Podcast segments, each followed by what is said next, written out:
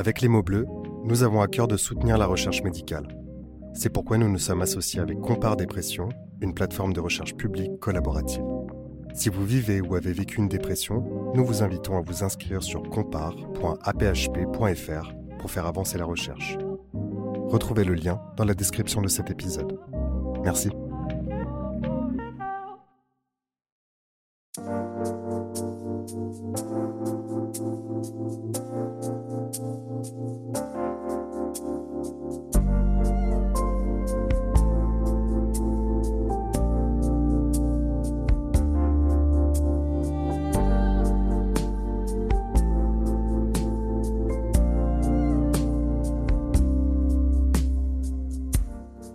Avril 2021, la France a lancé sa toute première campagne nationale de santé mentale. Et pour cause. Les demandes de consultation auprès de professionnels de santé mentale ont doublé depuis l'automne. Les derniers chiffres sont inquiétants, particulièrement chez les jeunes. Une étude menée auprès de 800 étudiants a montré que 60% d'entre eux montraient des signes de détresse psychique, un quart des signes de dépression, 40% des signes d'anxiété, et la moitié souffrait de solitude. L'Observatoire de la vie étudiante note par ailleurs un doublement des pensées suicidaires. Les étudiants sont un groupe particulièrement vulnérable. Ils sont dans une période de transition entre le cocon familial protecteur et les responsabilités de l'âge adulte. La pandémie de coronavirus a mis un coup d'arrêt quasi total à toute sociabilité, part essentielle de la période estudiantine, durant laquelle le jeune adulte se construit socialement et professionnellement. Le président de l'Université de Strasbourg parle même de mort sociale des étudiants bloqués derrière leur écran. L'étude Coviprev montre que 40% des Français souhaiteraient disposer d'une ligne d'écoute téléphonique. De tels dispositifs existent, mais ils sont méconnus. Je reçois aujourd'hui Patrick, directeur général de l'association Nightline. Il revient avec nous sur la situation des étudiants, l'impact de la crise actuelle et nous explique comment les initiatives telles que Nightline peuvent venir en aide aux étudiants qui expriment un besoin simple mais pourtant fondamental, celui de parler, de parler à quelqu'un, à quelqu'un qui voudrait simplement les écouter. Cet épisode évoque la dépression et le suicide. Si vous avez besoin d'aide, ne restez pas seul. Vous trouverez des ressources sur notre site placedesciences.fr. Vous écoutez Les mots bleus, un podcast de Place des Sciences. Bonne écoute.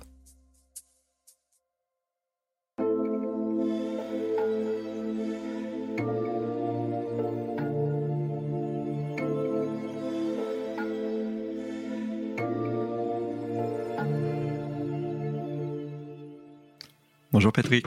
Bonjour, comment ça va? Ça va et toi? Oui, oui, ça va. Merci d'avoir accepté mon invitation à participer à cette émission euh, consacrée à la santé mentale des étudiants. Avec grand plaisir.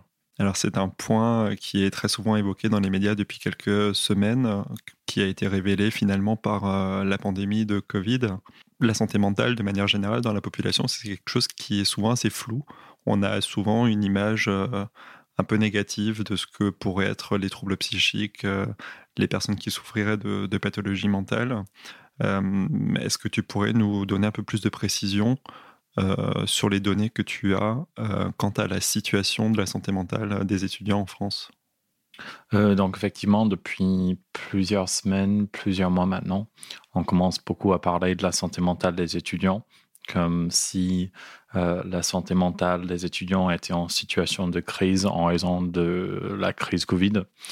En fait, c'est une situation qui dure depuis beaucoup, plus longtemps que ça.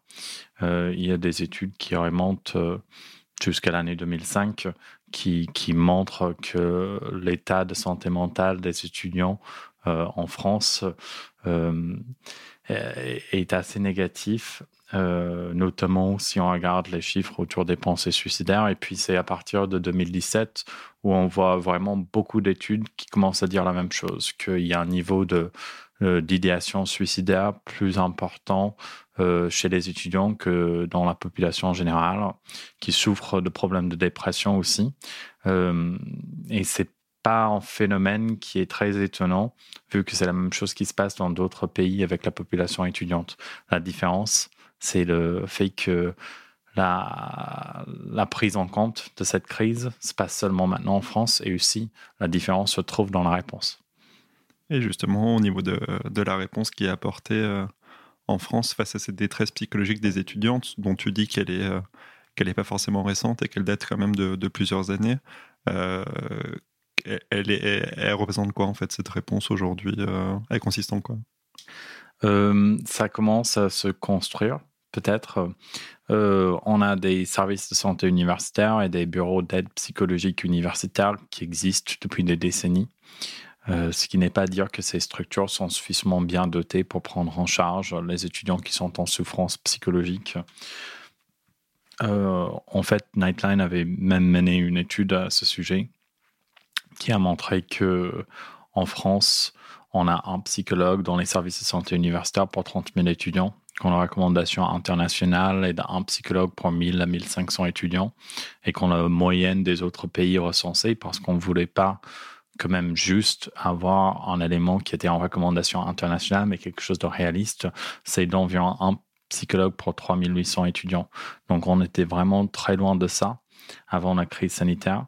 Là, les choses commencent à se mettre un petit peu en place. Il y avait l'annonce du gouvernement en décembre de 80 psychologues de plus euh, sur des postes non pérennes euh, et aussi euh, l'annonce du chèque santé psy. Ce sont des débuts, mais je pense que pendant les prochains mois, le gouvernement va juger sur s'ils apportent une réponse pérenne et concrète à ce problème ou s'il continue à agir comme si c'était quelque chose lié à la crise sanitaire.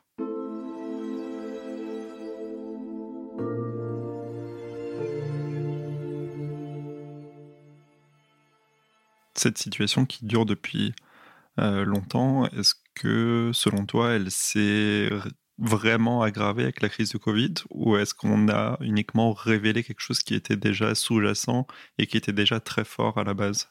Ben, je pense que la crise était plutôt là pour accentuer le problème, mais vu qu'on était déjà à bord de plusieurs situations qui étaient vraiment euh, euh, très compliquées, euh, le fait que ça soit accentué par la crise, c'est pour ça qu'on commence à s'en rendre compte maintenant. Il y avait quand même plusieurs suicides sur le territoire chez les étudiants plusieurs situations vraiment très dramatiques. Euh, et c'est ce qu'on voit aussi à travers le service d'écoute. Euh, c'est ce qu'on avait vu pendant la première année euh, suite à la crise Covid, c'est qu'il y avait des gens avec des problèmes comme la solitude, des problèmes de famille, des problèmes d'études. Le Covid n'était pas forcément le sujet, mais le Covid a tout empiré. et du coup, la crise de santé mentale étudiante, c'est la même chose. C'était quelque chose qui existait avant ça s'est empiré avec la crise sanitaire et il y avait, le, il y avait euh, tout le monde qui s'est rendu compte que c'était quelque chose qui existe. L'important maintenant, c'est que les gens se rendent compte que c'est quelque chose qui existait avant, c'est quelque chose qui va exister après. Il faut maintenant commencer à apporter des réponses structurelles. Donc tu as parlé de Nightline, qui est une ligne d'écoute destinée aux étudiants qui intervient euh, en soirée et dont tu es le directeur général, si je ne m'abuse. Euh, est-ce que tu peux nous euh, retracer un peu euh, l'histoire de Nightline? Donc, il faut savoir que Nightline existe depuis maintenant 50 ans dans les pays anglo-saxons. la première Nightline a été lancée à Essex, une ville en Angleterre, en 1970. Et puis, de façon vraiment très naturelle, ça s'est répandu sur l'ensemble du territoire britannique euh, sur plusieurs villes étudiantes en Irlande et puis aussi partout dans le monde. Donc aujourd'hui, il y a environ 35 nightlines en Grande-Bretagne et en Irlande, une vingtaine en Allemagne, il y en a en, Autriche, en Suisse, au Canada, aux US. Comment ça, s'est arrivé en France C'est que j'ai fait une année Erasmus en 2013, donc ça remonte un petit peu maintenant. Euh, et j'avais une amie à l'époque qui, qui faisait une tentative de suicide ce qui était quelque chose qui était assez choquant pour moi. Euh, même si j'avais été bénévole à Nightline à Dublin, quand elle m'avait parlé de son expérience, notamment de la prise en charge, j'étais euh, horrifié. Euh, la prise en charge était tellement mauvaise, elle a été amenée à l'hôpital, qu'elle a fui l'hôpital pour terminer sa tentative de suicide. C'était un taximan russe qui l'avait convaincu de ne pas la faire. Et je me suis dit à l'époque, si la prise en charge dans un hôpital pour une étudiante qui est tellement en souffrance qu'elle fait une tentative de suicide, si la prise en charge est comme ça, c'est comment dans les établissements, c'est quoi la réponse? Euh, du coup, j'ai commencé à interroger autour de moi. Il y avait beaucoup de personnes qui m'expliquaient pourquoi les gens se suicidaient. Donc, euh, qui avait beaucoup de pression, notamment grâce au concours, euh, qui avait parfois le, le, stress qui était lié aux familles. Mais on ne me parlait pas de solutions ou d'action pour prévenir tout ça. Et, c'était resté avec moi. Et vu que j'avais été bénévole avec le Nightline de Dublin, je me suis dit, bon, ça pourrait être une bonne idée de mettre ça en place ici. Euh, j'ai dû quand même terminer mes études en Irlande d'abord, euh, et puis j'ai repris mes études quelques années plus tard à l'ENS, et c'était là où, où j'ai parlé de cette initiative euh, étrangère, et j'avais un premier soutien, et depuis, ben, évidemment, ça a pris des ampleurs. Donc on a des antennes maintenant à Paris, à Lille, à Lyon et à Saclay, et le mois prochain à Toulouse, et puis on lance d'actions qui vont plus loin que simplement le service d'écoute pour répondre aux différents besoins des étudiants et puis aussi pour apporter un peu plus euh, d'informations sur les, sur, les, sur les faiblesses du système actuel, notamment avec l'objectif de ramener euh, plus d'investissement dans les structures professionnelles parce que c'est là où il faut de l'argent.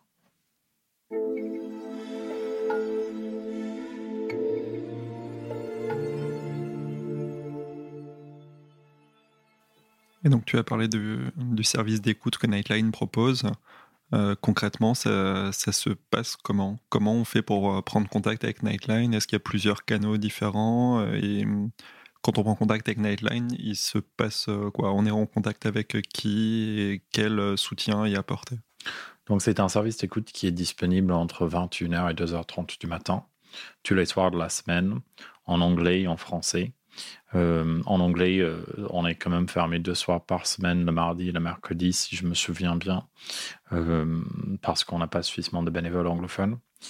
on peut nous contacter par téléphone ou par chat, notamment dans les villes que j'avais mentionnées, donc Paris, Lyon, Lille, Saclay, bientôt Toulouse. Et on va être mis en contact avec un bénévole étudiant formé à l'écoute active. L'idée derrière Nightline, c'est que c'est la possibilité de parler avec un père, quelqu'un qui peut être plus à même peut-être de comprendre ce qu'on est en train de vivre. Et la deuxième chose qui est très importante, c'est que il n'y a pas de mauvaise raison de nous appeler. Donc, euh, ce qu'on disait très souvent quand on faisait des amphis de rentrée, quand c'était possible, c'est que si tu es en, en, train de rentrer du cinéma le soir et tu veux parler d'un film avec nous, tu peux très bien nous appeler. Euh, et on va être content d'en parler. Il n'y a vraiment pas de mauvaise raison de nous contacter. Euh, et ça, c'est essentiel pour permettre aux gens d'avoir une première discussion dans un cadre qui est quand même anonyme, confidentiel, sans jugement et non directif. Euh, ce qui permet aux gens d'explorer ce qu'ils sont en train de vivre, ce qu'ils sont en train de ressentir, et éventuellement des options qui sont possibles, tout en sachant qu'on ne va pas donner des conseils, parce qu'on n'est pas des professionnels, on apporte une écoute, une écoute qui peut vraiment apporter pas mal quand on a l'opportunité d'explorer.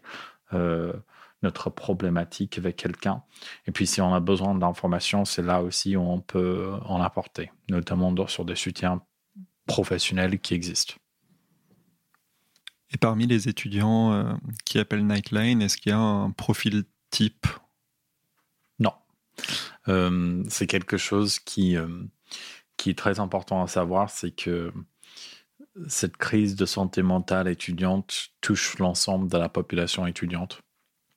On a une tendance à focaliser sur des groupes spécifiques comme les étudiants en santé ou les étudiants internationaux qui ont bien sûr des problématiques spécifiques et qui méritent une attention particulière. Euh, mais c'est vraiment, et c'est ce qu'on voit à travers le service d'écoute, des étudiants dans toute filière, dans chaque année, de toute classe sociale, qui sont affectés par des problématiques de santé mentale. Euh, et du coup, il faut que la réponse qui soit apportée soit apportée pour l'ensemble de ces étudiants, à l'université ou pas, euh, dans n'importe quelle filière.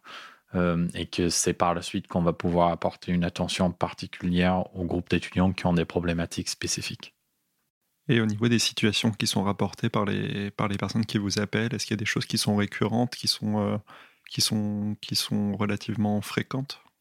Oui, bah du coup, les thèmes les plus importants qu'on voit sont euh, les problèmes relationnels, donc tout ce qui est problème avec des amis, euh, des copains, des copines, euh, le stress lié aux études, la solitude aussi. ce sont vraiment trois thématiques très importantes parmi les appels. Et puis, il faut aussi savoir que le suicide est quelque chose qui est évoqué ces deux dernières années dans environ 10% des contacts ce qui est quelque chose qui est très inquiétant, mais malheureusement pas très étonnant, vu les chiffres au niveau national euh, sur ce sujet euh, à travers plusieurs études qui montrent que c'est environ 8%, entre 8% et 30% des étudiants qui en ont. Et comment est-ce que toi tu, tu expliques cette, euh, cette prédisposition des, étudiants à avoir ce, ce type de, problème de, santé mentale plus particulièrement que d'autres types de populations? Bah, Je pense qu'être étudiant, c'est être à un moment de transition dans sa vie. On est en train de passer euh, de l'adolescence, souvent mm, au sein de, du cocon euh, familial, euh, et partir dans le monde réel dans un certain sens, avec tous les problèmes qui viennent avec, le loyer, se nourrir ce qui n'est pas facile vu ce qu'on est en train de voir en ce moment. Euh, les premières relations, euh, les études, devoir décider ce qu'on veut faire de sa vie. Ce sont beaucoup de problèmes qu'on doit vivre tout d'un coup, euh, qui sont pas forcément très faciles à gérer pour certains. et je pense que c'est en raison de, cette période de transition que les étudiants peuvent être une population euh, qui, a des pensées suicidaires, qui a des, qui a des niveaux de dépression euh, plus importants que la majorité de la population.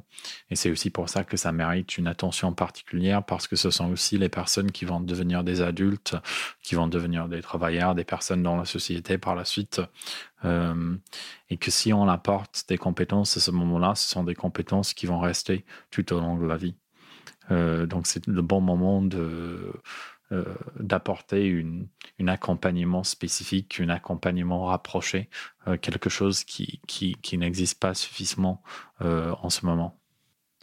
Donc ce sont des choses qui, qui n'existent pas, qui ne sont pas forcément proposées par, par le secteur public, les institutions publiques. Mais est-ce que ces, institutions ont quand même tenté de nouer des partenariats avec des lignes d'écoute comme Nightline? Est-ce qu'il y a une collaboration qui se fait entre les structures associatives comme celle que tu diriges et d'autres structures publiques de type Crous, université, etc.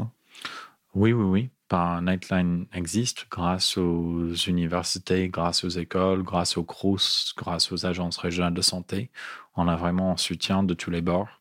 Euh, et puis, c'est important de savoir que Nightline se place en tant qu'acteur euh, dans un écosystème où on apporte une réponse très spécifique. On apporte une réponse qui permet de toucher les étudiants souvent au plus tôt, au, moment le plus tôt de leur détresse, ce qui est vraiment quelque chose qui apporte une valeur, mais que notre travail peut seulement se faire si les autres structures sont bien, euh, bien en place. Et c'est la difficulté que beaucoup de structures voient en ce moment et depuis des années, depuis des décennies, c'est qu'il y a des files d'attente énormes, il y a tellement peu de moyens. Euh, qu'ils ne peuvent pas forcément répondre aux besoins de tous les étudiants.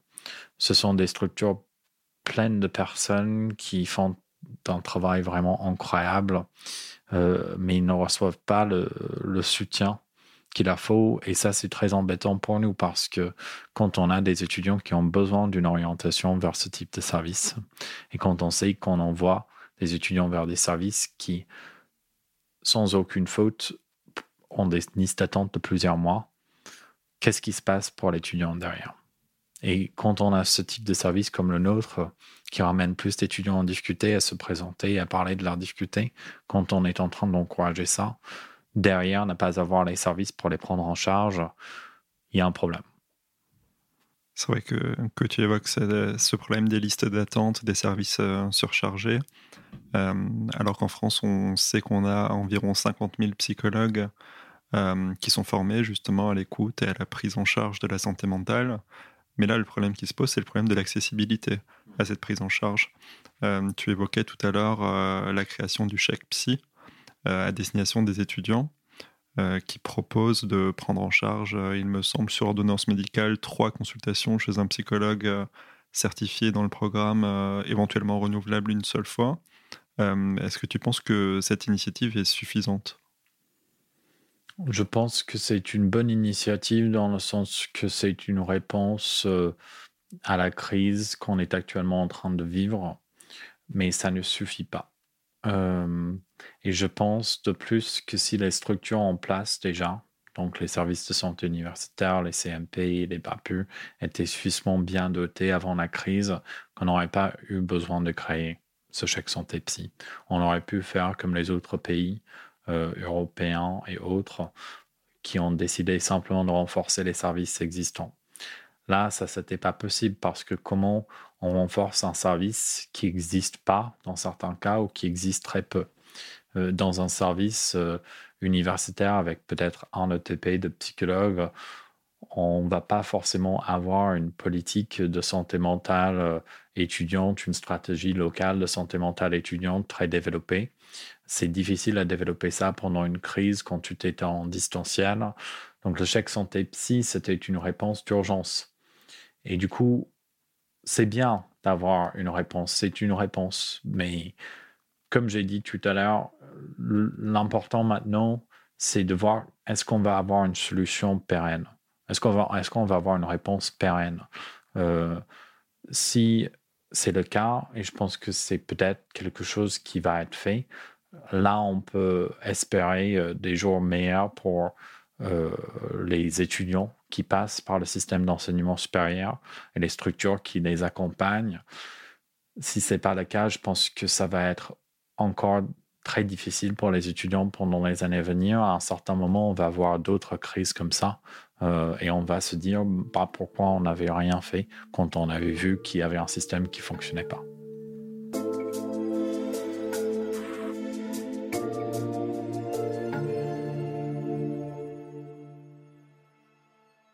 Nightline, tu l'as dit, est présent dans plusieurs villes en France avec l'ouverture bientôt d'un nouveau centre euh, à Toulouse.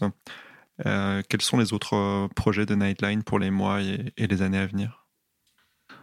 Bah, Au-delà du service d'écoute, on mène aussi plusieurs autres projets. un des projets principaux qu'on mène, c'est faciliter l'accès des étudiants vers les soutiens psychologiques existants.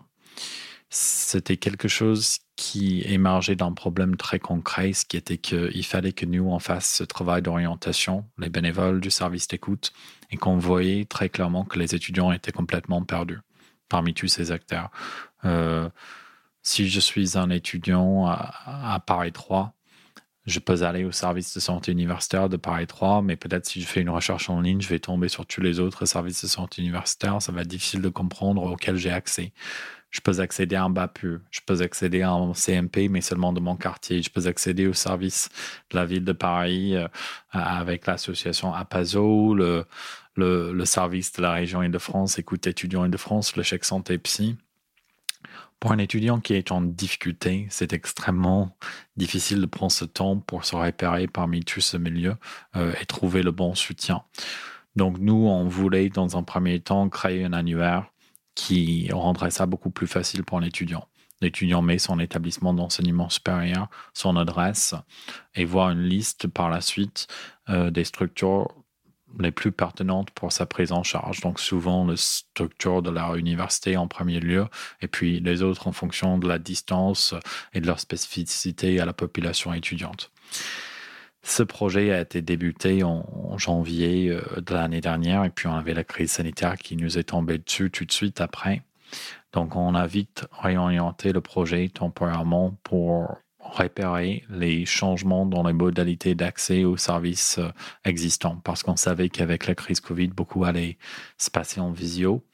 Euh, donc, on avait fini par créer des listes qui étaient très utiles pour les professionnels et puis par les étudiants par la suite.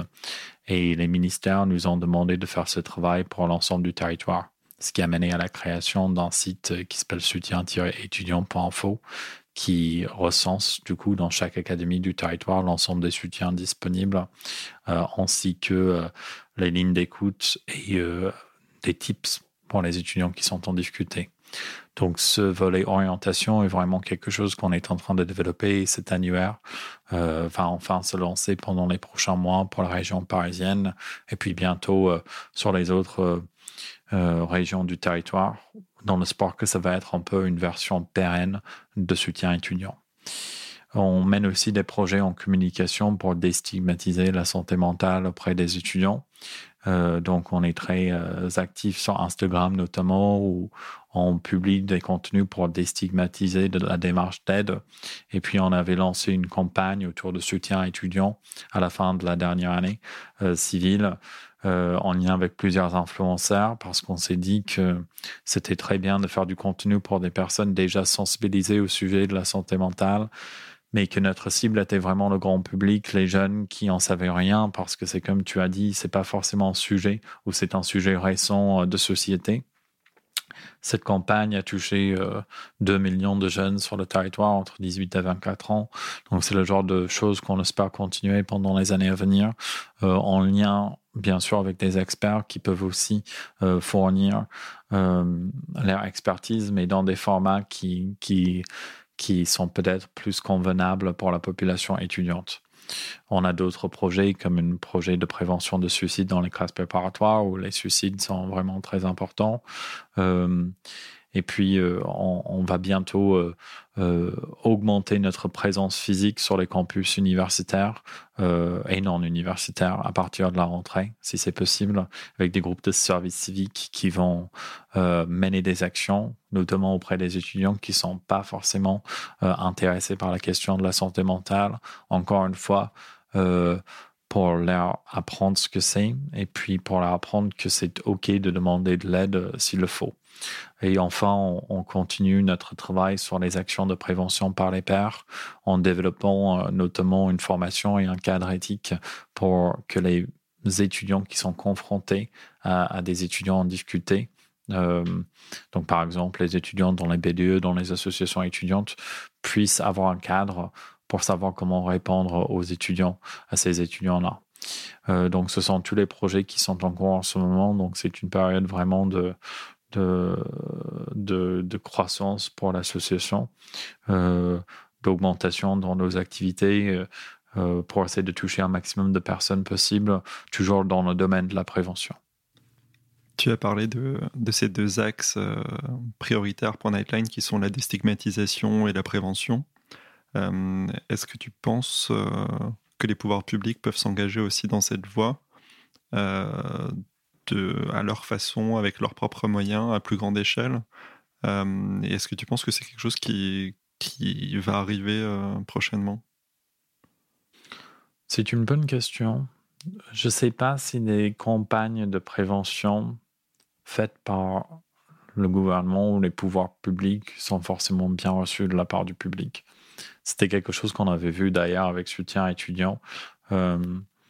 Où certaines personnes en ligne ont pensé que c'était une initiative euh, du gouvernement en raison du fait qu'on avait quand même leur logo sur le site vu leur soutien.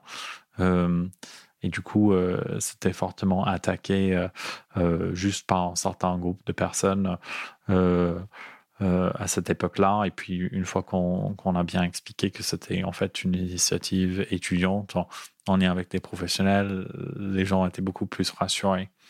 Donc je pense qu'il y a quelque chose là-dedans qui est assez intéressant et que peut-être euh, c'est plutôt euh, les associations, surtout des associations qui impliquent les personnes qu'on veut cibler, qui sont mieux placées pour, euh, pour faire passer un message qui va être mieux reçu par le, par le public cible et aussi construire le message. Parce qu'il y a une différence entre une construction entre un groupe d'étudiants et euh, une, équipe qui travaille étroitement avec et par les services euh, des pouvoirs publics.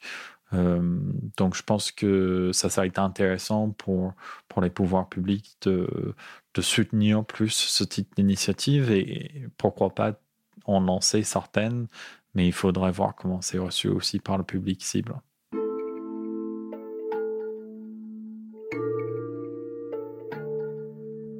Beaucoup de, jeunes ont dans leur entourage euh, des amis qui ont euh, une situation qui s'est dégradée au cours des derniers mois parce qu'ils ont perdu leur, leur petit job, parce qu'ils ne supportent mal l'isolement, euh, des cours à distance, ou pour mille autres raisons.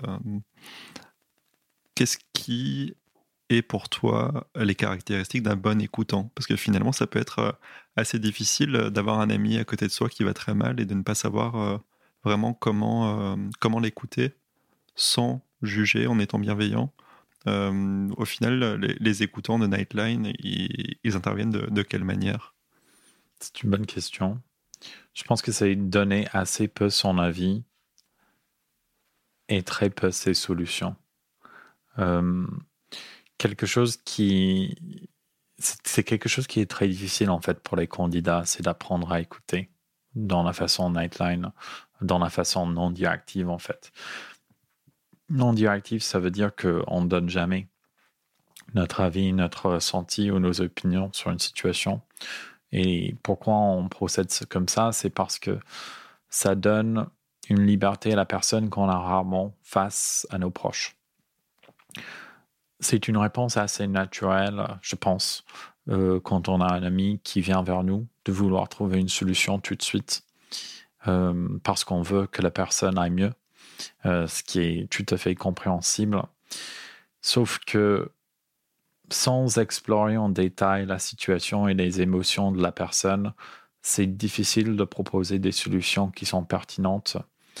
Et parfois, il n'y a pas de solution à une situation. Je, je, pense que la situation dans laquelle on se retrouve là, avec la crise Covid qui pèse sur énormément de gens, c'est un bon exemple est-ce qu'il y a une solution à proposer à des gens qui sont affectés par ça ou est-ce que c'est simplement quelque chose qui est à supporter pendant un certain temps? Et quand on en parle de cette difficulté à d'autres personnes, est-ce qu'on veut une solution ou est-ce qu'on veut être écouté? Parce que s'exprimer quand on va mal, euh, c'est aussi une forme de, de décharge, c'est un moyen de, de, de se libérer de ce problème pendant un certain temps. Et, c'est ça que l'écoute peut apporter euh, euh, concrètement. Merci beaucoup Patrick pour euh, ces informations sur, sur la ligne d'écoute Nightline et sur la situation de la santé mentale des étudiants en France aujourd'hui. Il y a une question que, que, je me pose et qui sera une conclusion, je pense, positif, c'est euh, au final comment on peut contribuer à aider euh, Nightline? Pour les étudiants, il y a la possibilité de devenir bénévole chez nous, surtout dans les nouvelles villes où on cherche euh, pas mal de candidats pour devenir écoutants et pour aider les autres étudiants. Donc c'est possible normalement de candidater à travers notre site nightline.fr. pour des personnes non étudiantes, il y a la possibilité de faire des dons aussi à travers ce site web. Mais je pense qu'il y a quelque chose qui pourrait être réellement utile, c'est de rappeler au pouvoir public l'importance du sujet de la santé mentale, du sujet de la santé mentale étudiante plus particulièrement, et de rappeler aussi que c'est quelque chose sur lequel on attend des réponses pérennes euh, et pas seulement des réponses de crise, parce que c'est quelque chose qui, qui a été révélé comme problématique pendant la crise sanitaire, mais qui ne va pas disparaître après. Ça, c'est un moyen concret de nous aider, à la fois notre structure, mais aussi l'ensemble des structures qui répondent aux, besoins euh, euh, des étudiants en détresse psychologique. Merci Patrick. Merci à toi.